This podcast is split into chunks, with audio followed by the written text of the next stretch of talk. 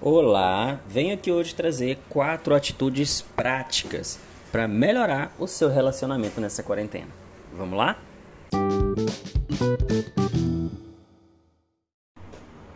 Muitas pessoas acreditam que já nascemos prontos para expressar os nossos sentimentos. Acredite se quiser. Que todo ser humano é capaz disso e há uma verdade nesse pensamento, sabe?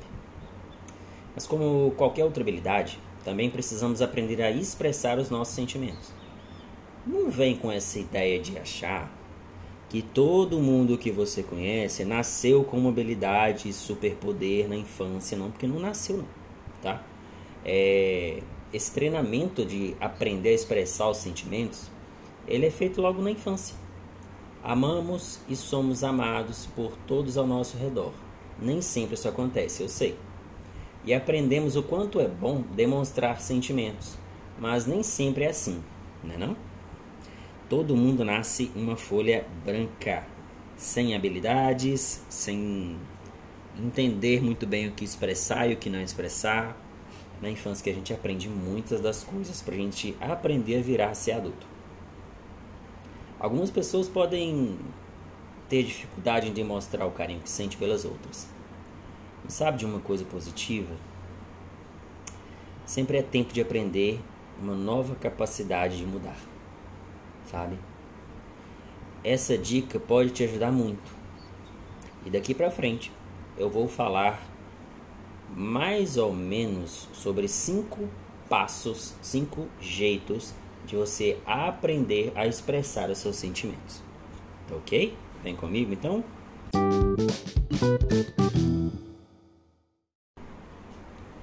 O primeiro de todos é saiba o que você está sentindo. Não tem como você expressar algo se você não tem consciência daquilo, ok? Então, afinal, né? Para se expressar é necessário entender o que gerou aquela emoção. Esse é um dos primeiros passos.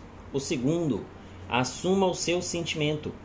Quando for expressar, quando for falar, quando for sentir ou pensar sobre algum sentimento na hora, evita de sair colocando a responsabilidade sobre uma outra pessoa. Essa consciência é mega importante. Entenda e assuma o seu sentimento. Ele é um sentimento de inveja? Assuma. Ele é um sentimento de raiva? Assuma. Mas ele também pode ser um sentimento de alegria, um sentimento de hiperfelicidade, de querer compartilhar. Independente se o sentimento ele é um sentimento que algumas pessoas falam, né, de positivo ou negativo, embora a psicologia não acredite nisso, mas a gente está aqui falando, assuma o seu sentimento, acima de tudo, entenda ele. O terceiro é escrever sempre ajuda, tá? Você pode até mesmo ter um diário das suas emoções, por exemplo, mas entenda, a escrita é sempre interessante. Ela nos faz refletir sobre algo que já acreditamos ter consciência. Um exemplo que eu sempre faço na clínica com alguns pacientes é o modelo de escrita terapêutica, né? Recentemente chegou uma paciente falando que eh, ela tem muita mágoa do ex-namorado e por conta disso ela acabou percebendo que ela não consegue se manter em um relacionamento sério por muito tempo.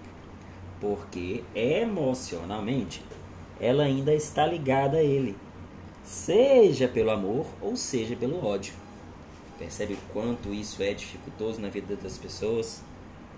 Quando eu vou falar sobre carta terapêutica, eu estou dizendo sobre criar nesse sentido, né, que foi dessa moça, por exemplo, Estou dizendo sobre criar uma carta, iniciando da seguinte frase: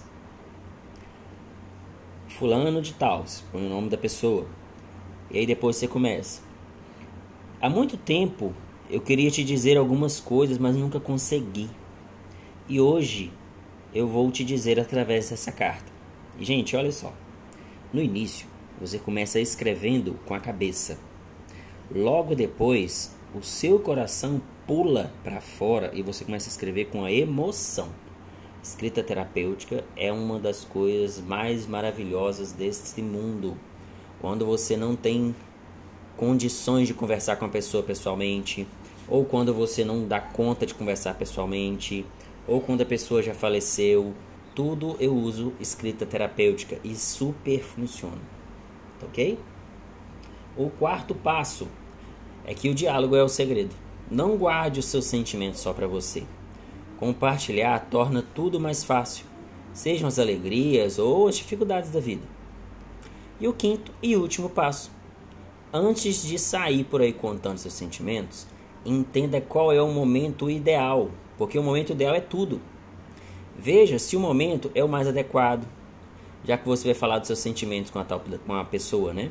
E é sempre bom saber se o outro que está ali que você vai compartilhar com ele, ele está ali para te escutar. Um exercício extra ainda para você fazer quando você precisar falar isso, por exemplo, né, o, o, o marido ou parceira, sei lá, que chega em casa cansada do trabalho, com calor, com a cabeça a mil e você quer conversar. Quais são as chances disso entrar numa briga e numa discussão? Enormes, né? Mas se for algo que você observa, você vai saber o momento ideal. Você vai esperar a pessoa chegar, a pessoa tomar um banho, entende? Ou então um outro momento, se não der, se não der tempo para isso, né? É falar com a pessoa o seguinte, olha, eu preciso conversar com você, mas eu me sinto, e aí você fala o sentimento, né? Eu me sinto com raiva, eu sinto medo, eu sinto tal coisa. O importante é falar do sentimento que você tem. E após isso, aí sim, você conseguir dizer para essa pessoa o qual é a sua necessidade. Se você quer saber mais sobre como aprender né, a se expressar sobre os seus sentimentos, procure uma ajuda de um psicólogo clínico para te ajudar com essas questões. Tá joia? Acima de tudo, não desista de você. Entenda. E quanto mais você se expressa, mais original você é com você mesma e logo você é também mais verdadeiro com as pessoas. E vamos confessar, ninguém está aqui para aguentar gente falsa. Então, vamos ser verdadeiro, tá bom?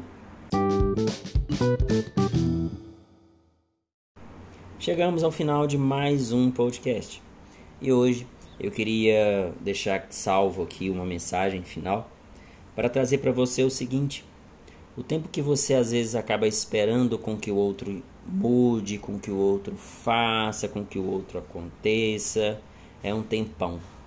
E muitas vezes esse tempo nem chega, sabe? Já parou para pensar que o tempo que você espera com que os outros façam, você poderia estar fazendo por você mesmo? Cuidado. Não desista de você, não desista dos seus desejos e sonhos e correr atrás, porque no final das contas, quem está com você no final de tudo é só você. Se abandona não. Quer saber mais do meu trabalho? Procure nas redes sociais como Instagram e YouTube o nome de Sucesso Emocional. Tá ok? Nos vemos até o próximo episódio. Tchau, tchau.